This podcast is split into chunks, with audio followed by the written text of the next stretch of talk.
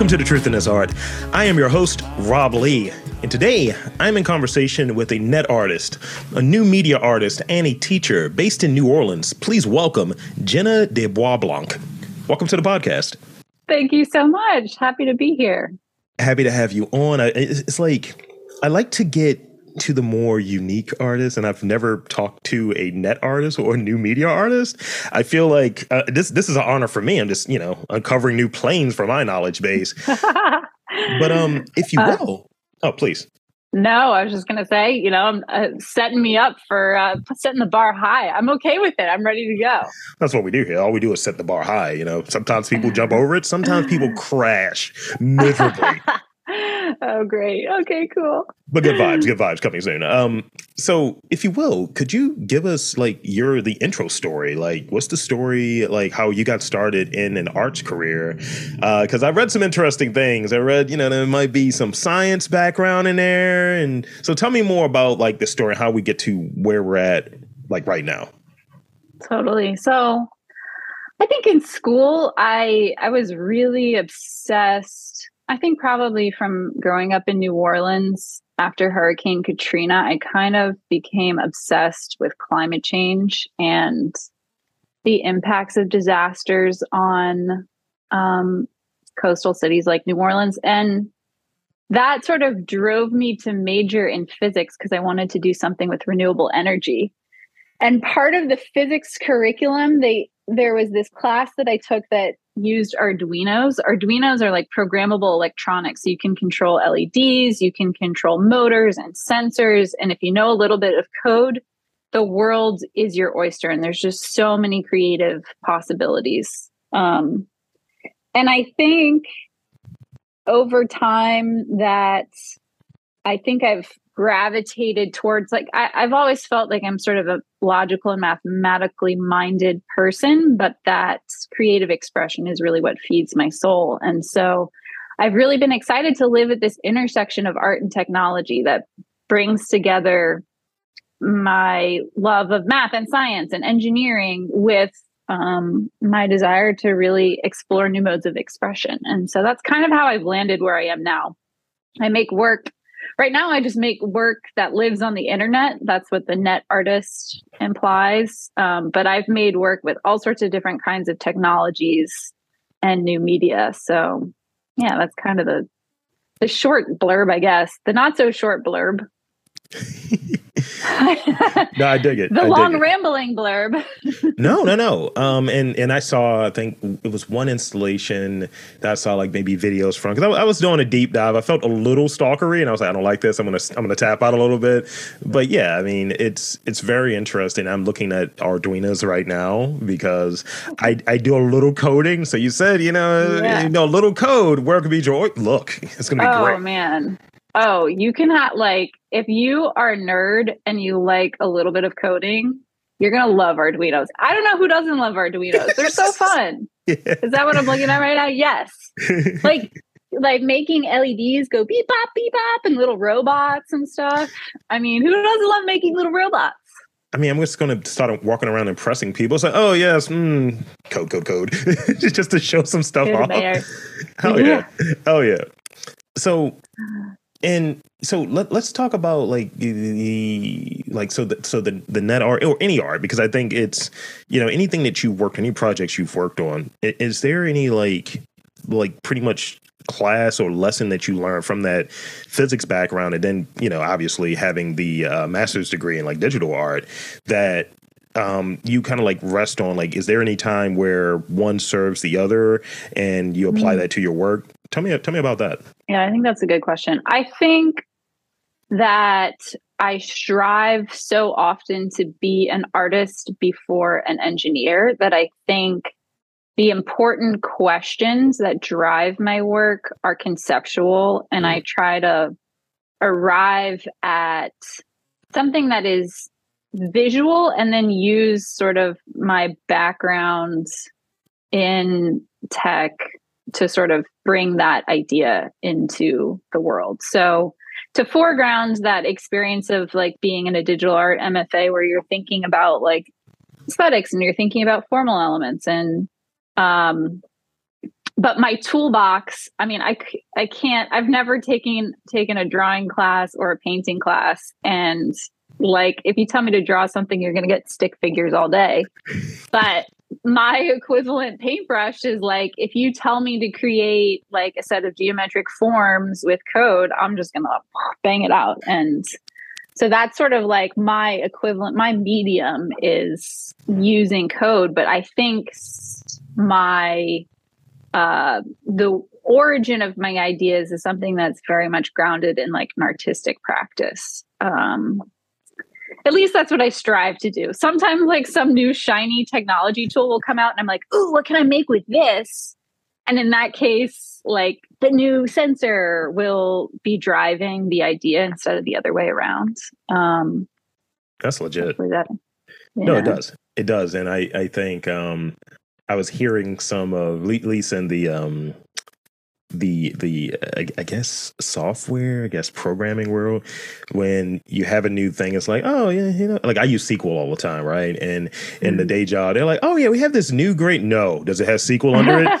Or it's like you know it's like i need to learn something that i can make my my job easier make my process easier through through what i'm doing and i think during the beginning of covid i tried to find a way to incorporate like r in like my process and like finding questions or getting people's bios like yeah i just need something to like grab different documents offline and just give it to me versus me searching yeah. It's like, how, how can I use machine learning here? And it's like, I don't have yeah. the time to get into machine learning. Oh, machine learning is kind of cray. Yeah. There have been times where I'm like, oh, I bet there's so much cool, interesting art you can make with machine learning. And it's just, it's such a big nut to crack. I don't even know where to begin. And I feel like the nut is walnut. It's not really good unless it's part of a chocolate chip cookie.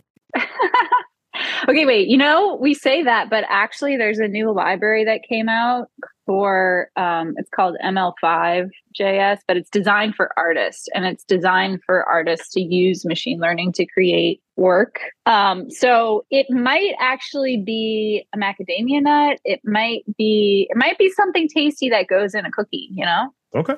It might not. Yeah. I'm a cashew guy. It might. The cashew cashews are pretty solid. Yeah. Cashews I what's I like pecans. I feel like that's a southern thing, you know. Do you say pecan or pecan? I say pecan.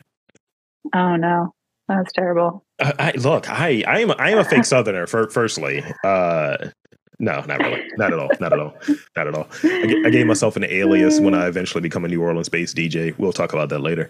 Uh, so, could you point to a an, an example or, or, or two of like life experiences that have like shaped your creative sensibilities because i think like i always look back at high school when this was mm-hmm. proto Rob podcaster being that jerk that's speaking in the third person with that with the freaking click. So note to self, I need to do this interview. Click. Okay, here's the interview. And that was my first, you know, iteration of trying to do a podcast or at least doing like storytelling or facilitating storytelling. So is there like in, in a life experience that kind of shaped your creative sensibility?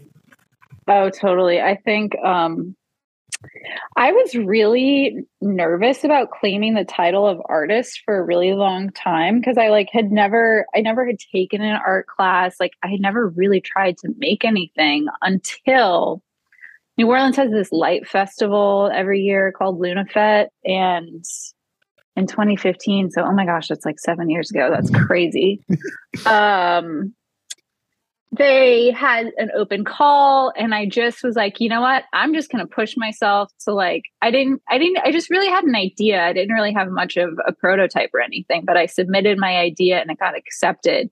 And that was the first time i produced work. There's this installation called the cave which is probably on my website but that that was the first time i made something where i was like oh i am proud of what i made. And like this is like the joy that comes from producing something that you're proud of, which I'm sure you know, is just like such a high. And it was like, okay, this is the confidence I need to like at least not necessarily claim the title of artist yet, but to just like flex that muscle and like start making work and see if there's something that comes out that's exciting. And so that was part of like, that feels like the first time when I made real work, which is exciting.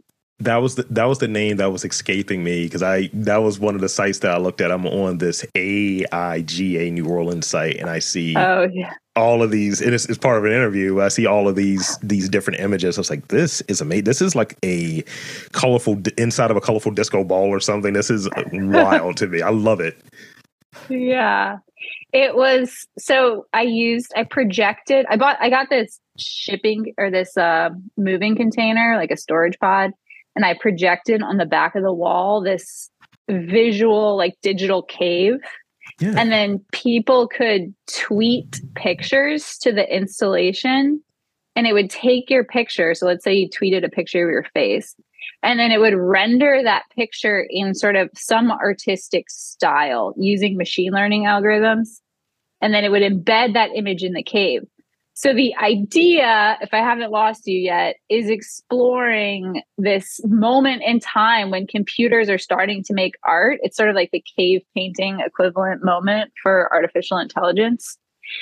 And that was I think what I love so much about this project is it was like I thought it was visually impactful. It was like it was just kind of cool for a light festival. It was and there was some interactivity. It was like a very serious programming feat and I thought it was there was like a conceptual nugget in there. So it kind of was like I felt like I ticked a lot of boxes, and I got I got really excited about this project. But uh, yes, you did because now, now, that, now I'm looking at this, this one image now. I'm like, I do see images in there, and no, that's that's really cool. And I'm thinking of nefarious things that I can do with this kind of idea. Just me, just stroking my own ego, and just different images of me over the years. Oh my gosh. Well, it was terrible because, you know, when you have a public event that's anonymous, it's like, oh God, there's going to be something racist or terrible that somebody's mm. going to tweet to this installation. And of course, I mean, there was a face of Donald Trump, which is as bad as it got. But I was like, I really, I didn't build any like systems around like how to handle if people abuse the tool, Oh, which really sucks. People suck. Uh, people suck. Well, I mean, you're not wrong. Uh, no, but but I, but I think that's that's a thing in having like parameters and, and things because uh, when it, like I think of a message board of like, all right, how can I, what words can I flag that? Then people find creative ways just to be you know shitty, for lack of a better term, and yeah, it's like, all right, I can't like how can I put it? I can't think ahead of the racists because I'm not racist. So I don't know how to, I can't think for them. Uh. So so tell me about um like right now like what is your like mo- your your biggest source of inspiration at this at this moment mm. so right now for i finished my mfa in digital art last year and i built this little like virtual art gallery and to showcase my work and right now i I've like kind of turned it into an app that I'm using to host shows. The second show is going to take place on September 1st. Um, but right now, like I want to create opportunities for other artists to showcase their work online. That's kind of I feel like I've taken a little step back from thinking about my own work and thinking about how I can create this platform that creates a community around net artists. Um, because I think eh, maybe NFTs are like, to be honest, I should know more about NFTs than I do, but uh like maybe that's how digital artists like make their sell their work. I don't know, but like from my perspective, a lot of the work that I make like it's not something you can easily exhibit in the real world like because it lives online and so, like, creating more opportunities and spaces to have virtual shows is kind of like what I'm excited about right now. Mm, yeah. Um, but I haven't, like, I haven't, the cost is like, I've spent a lot of time thinking about other people's work, which, like, but it's still, like, it's still, it's validating and it's exciting. And I'm gonna, I'm looking forward to hopping back in. But it's been a, yeah, I'm excited about it. It's called Public Access Memories gallery. I like it. That was a little shameless plug, you know. Oh no, we have those later as well. So you, you know, feel okay. free to dive back in. and, and, I have had a, a conversation with a recent grad, uh, LA based, and uh, I think her name is uh, Gina Verduzco, and uh, she was talking about like just going through the program of being a curator and being in more of a digital curator. So it's mm-hmm. definitely more and more attention on that because this this notion of how we consume art has changed, and folks that mm-hmm. are already in at least have a, a, backing in a space digitally, that's that's where it's mm-hmm. at. You know, because yeah people aren't i think going in the same numbers. And i'm i don't really have anything verified i don't have any data sitting right in front of me but in the conversations i've had with different folks who are in museums they're like yeah people are not showing up. You, uh, you there's no waiting mm. list anymore. Yeah. Yeah. Um it's certain yeah. That's interesting. Mm. so event that your clients include, or your, your clients and has included, like some actually some pretty big names. I see Toyota on here. I see NASA. Uh, Florida Aquarium. So, so hello, hello, hello. Florida Aquarium. Let's go. Whoop, whoop. I, I, don't know. I feel like there's Marlins there. I don't know. Uh, what are what are some of the considerations that you're you're making in terms of choosing projects and choosing like like I guess clients you're going to work with? You know, I wish I could say, like, oh my goodness. I think every artist will say this.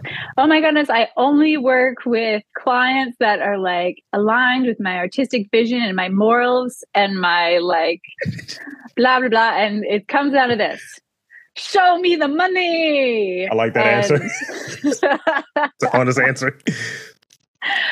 I I've been lucky that I've just like uh, the clients, I mean, the ones that I listed are obviously the most high profile, and they've just plopped in my lap from like random directions. Um, and you know, obviously, there's a certain amount of like, I want to work with people that help to promote my work in ways that I'm excited about. But at the end of the day, I think um, in, I would love to be able to make money off of my work and monetize my work in a way that supports myself. I haven't figured out how to do that. So if there's an opportunity that comes along, I'm generally going to hop on. Yeah. Um, but I wish I had a more like compelling, exciting, interesting answer. Like I only work with artists that believe in giving me blah blah blah blah. I try to work with like clients who believe in the same God that I believe in, and that's Crom you know, from from Conan the, the Barbarian. I am a nerd. I am so sorry. That was so nerdy. I pray to Crom all the time for the lamentation of the women and the ba ba ba ba ba ba. I don't know, just baby oil. Um, I, I, I did real I realized I missed a I missed a question and I and I wanted to because I, I think I always get weird about asking. So tell me about your process. That's always a weird question to me, but yeah. I, I want to frame it in a little different way. Um, so. Mm-hmm when when taking on a project, and I think it kind of lines up with asking about some of the clients. When taking on a project, mm-hmm. what is the first thing that you do? What's something that's like in the middle, and what's something that's like it's not finished until I got to this point? Yeah. So I think um, probably like working for a client is generally a different process than my own generally when i'm working for a client there's sort of like a prescription there's just like a specific idea about what they want to manifest. And it's sure. more of helping to to bring their vision to life. But i would say for my own artistic practice it almost always begins with me going on a walk with a notebook. And i think since i work with technology most of the time i'm thinking about the ways that technology impacts our life. Like how does the experience of using Google Maps all the time affect our understanding of place and like our understanding of home and like I can't remember the last time I got lost. Like, what have we lost in the process of getting lost? Those types of questions that really mm-hmm. try to dig deep on like the ways that technology has informed and is changing the world. And I think when I land on a question that feels meaty, that's like part one is just like I have to have some conceptual something to like bite into. And then part two is I make a Pinterest board and I just go to town on Pinterest, just like That's that's great, like, actually. and it'll be random things like a picture of I don't know a door handle that was interesting, or like some artist's work that I really like. Uh, inspiration comes from all different directions, but it's always visual. and I'll do a little sketching. So it's like once it's like I move from idea to like a set of visuals that I want to work with and then start to flesh out some ideas. I think the last part of the process is trying like once I have something that I feel good about is just how can I push it even further to add some like subtle create even more complexity than like maybe is initially there? Like how can i finesse it into a place that just takes it takes makes it a little more polished? So but yeah i have a notebook full of so many bad ideas 98 99.9% bad ideas same I always keep something writing oriented. It actually gave me a new question to ask you on the uh, rapid fire portion of this. Uh, so we'll be getting to that momentarily. But I wanted to at least ask you this because it, it, seems like even even when I'm like off center, I'm still organized. So bravo, Tim. I'm gonna pat myself on the back uh, digitally. I guess I don't know. Um, so I've read that often as as the audience, like we see what we see. Uh, we might miss certain things, what have you, that that are being communicated in someone's work.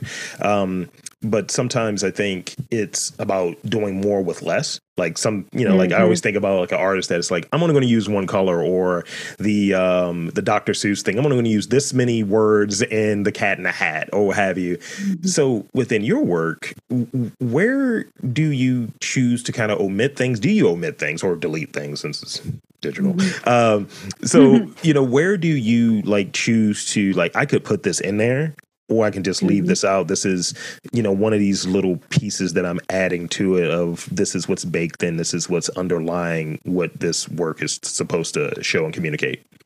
Mm-hmm. I think, you know, interest, I think this is an interesting question. So much of my work I would characterize as like a little bit tongue in cheek, like, especially the Netscapes work, like, there's literally a picture like one of the pieces in the bodywork is a picture of a caribbean beach desktop wallpaper with like a hurricane folder just like bouncing around the screen and then all the files are swirling around. Like there's no question like what that's about. Like it's pretty obvious. And like I, to some extent like i kind i feel like maybe i'm just a playful person in my work. I want to be a little bit playful and kind of like stupid and silly. And so in a lot of instances like i don't think there's like there's not a question like what is jenna trying to get on me on this one? Um, um that being said i mean there's certainly like i have a full spectrum of work. There are times when i made like one of my favorite uh compositions is called jungle gyms and it's i there's this video of this cordoned off playground during um covid that i just thought was such a good symbol of the whole of all of quarantine. And I interweave some of these visual elements like um, the Windows 98 screensaver. The you remember the pipes that would like yeah. run all over the screen. So I had I got the code for that and I and and I interleaved that into this composition with the with the playground in the background.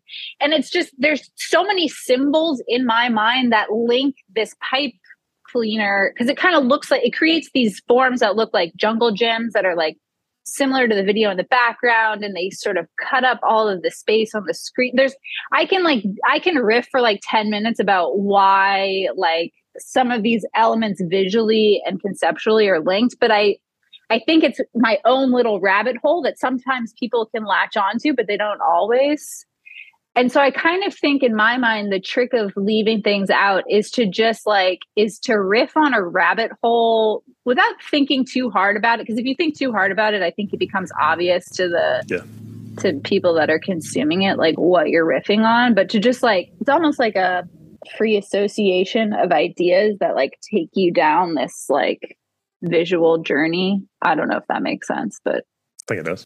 I think it does. Yeah.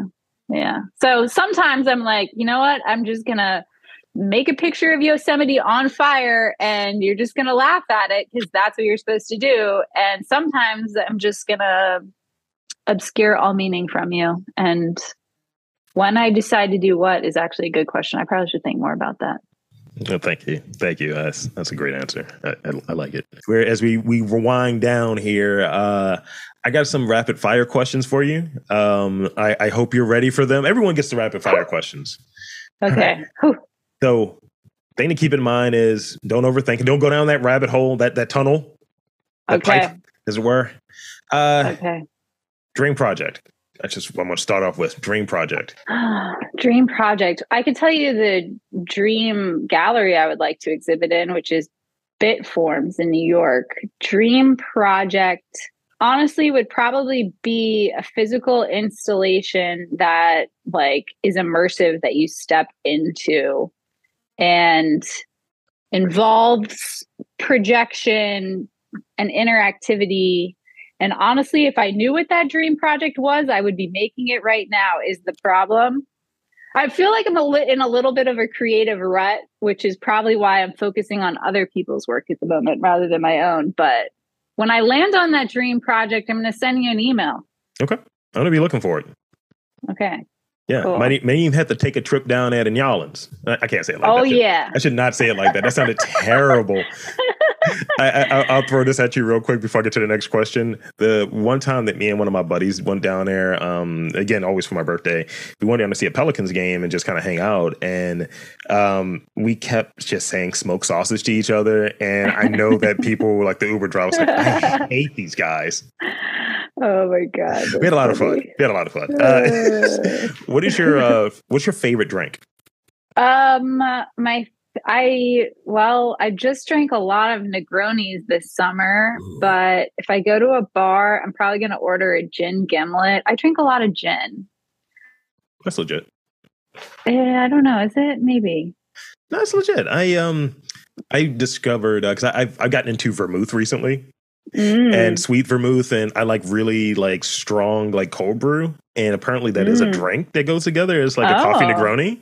So oh, I, nice. I am just like raising myself up. I need to then, try this out. and been bringing myself down. what are what are now? These are going to get progressively weirder. By the way, uh, okay. Uh, name three things next to your bed that are always like next to your bed. All right, is this a PG thirteen show? Uh, I'm just, I'm, I'm, kidding. I'm kidding. Um, I could tell you right now, I have a coaster of. It has a crawfish on it, a crawfish like sitting in a lawn chair. Uh, I feel pretty happy about that. That's really funny. Every, yeah, it's special.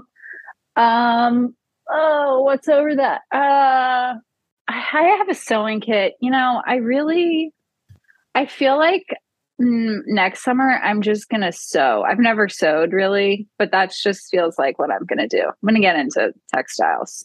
Okay that's lame. That was a stupid answer. No. 3rd answer is uh my cat. I love my cat. He's such a fluff baby he wants to join this interview probably. That's funny. Okay those are lame answers. Moving on. No they're fine. And and i and it, it actually kind of answers one of my one of my questions. No actually touches on one of my questions. Uh so uh what's something that because I, cause I, I, I read the Austin Kleon book and uh, the still Steal Like an Artist, and he was talking about that uh, digital to art to um, analog loop. So you know, a lot of your stuff is technologically based and all of that.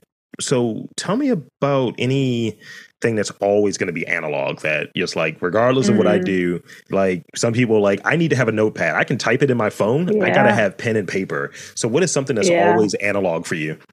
That's a good question. Definitely there's I feel like there's just something innate about the connection between your brain and your hand. Like mm-hmm. I just and I will say that it's actually I do do most of my work with Google Docs, even just my because it's so easy to copy paste and whatever.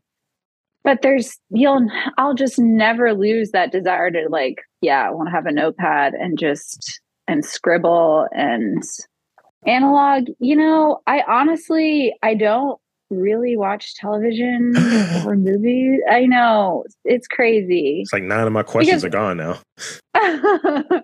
you can still try me on the questions, but I like I don't have a lot of free time, so when I do, I want to spend it making work. And so I don't consume media in that way. So in some in a lot of ways, I feel like well, I was going to say I kind of live more in an analog world, even though all my work is pretty technological. But but that's not even true because I'm working on my computer. Um, yeah, I'm gonna have to go with the notebook. It's I think indispensable as an artist. You just got to connect with the physical world yeah. through your hands.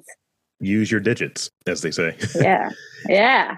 Yeah, because I, totally. I I made it a point this week because usually I'll be in Google Drive and like that's where your questions are currently at, and um, yeah. and I, I, had some questions that I wrote down and I was like, let me just type these up because that feels more professional, more polished.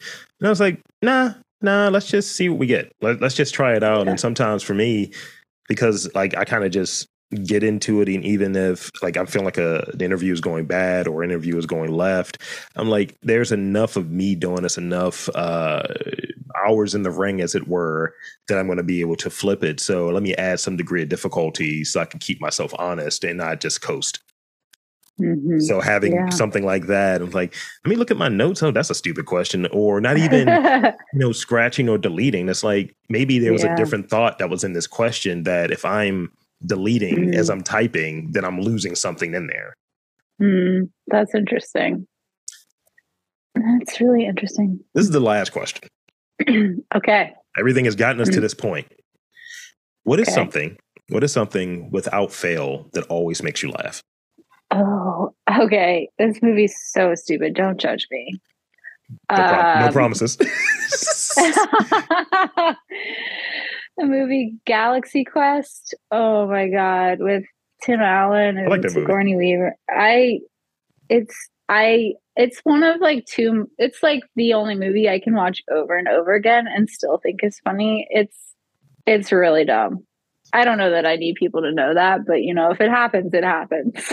I mean, it's, it's in this podcast now. This is a uh, this this is a document of history, answering the hard questions. so, um, so I want to thank you for for being on this podcast and indulging my uh, rapid fire questions. And um, yeah, absolutely. So, Thanks so with that, um, I want to invite and encourage you to now it's time for shameless plugs. Invite and encourage you to tell the fine folks where to check you out, check out your work, and just you know the floor is yours. That's super sweet of you. Uh, probably the easiest way to find me is at my website, which is j d e b o i j. It looks like j dot com. Probably should have made that easier to say. That's what I wrote actually. I was like, yeah, I'm interviewing Jay Du Bois. It's like, which rapper is this? Yeah, I you know I made all of my handles like when I was like 14 and I didn't think too hard about that. And now it's too hard to change all of them. So it's just like that's where we are. So that's what we get. That's funny. uh god it's so funny to think about your handles when you're a teenager i don't know if you're approximately the same age as me but there's some just really bad ones back in the day but that's another story uh also i'm really excited about the gallery space right now and would love to plug that and that is publicaccessmemories.com and that's a virtual gallery space where i'm going to be hosting shows a couple times a year so it has been a pleasure to get to know you, Rob, and to be a part of your podcast. I'm excited to check out more of your episodes. Well, thank you. This has been uh, this has yeah. been a treat. So, yeah. um, yeah, we'll we'll wrap there. Cool. Okay. So, for Jenna deBoisblanc, I'm Rob Lee saying that there's art in and around your city. You just got to look for it.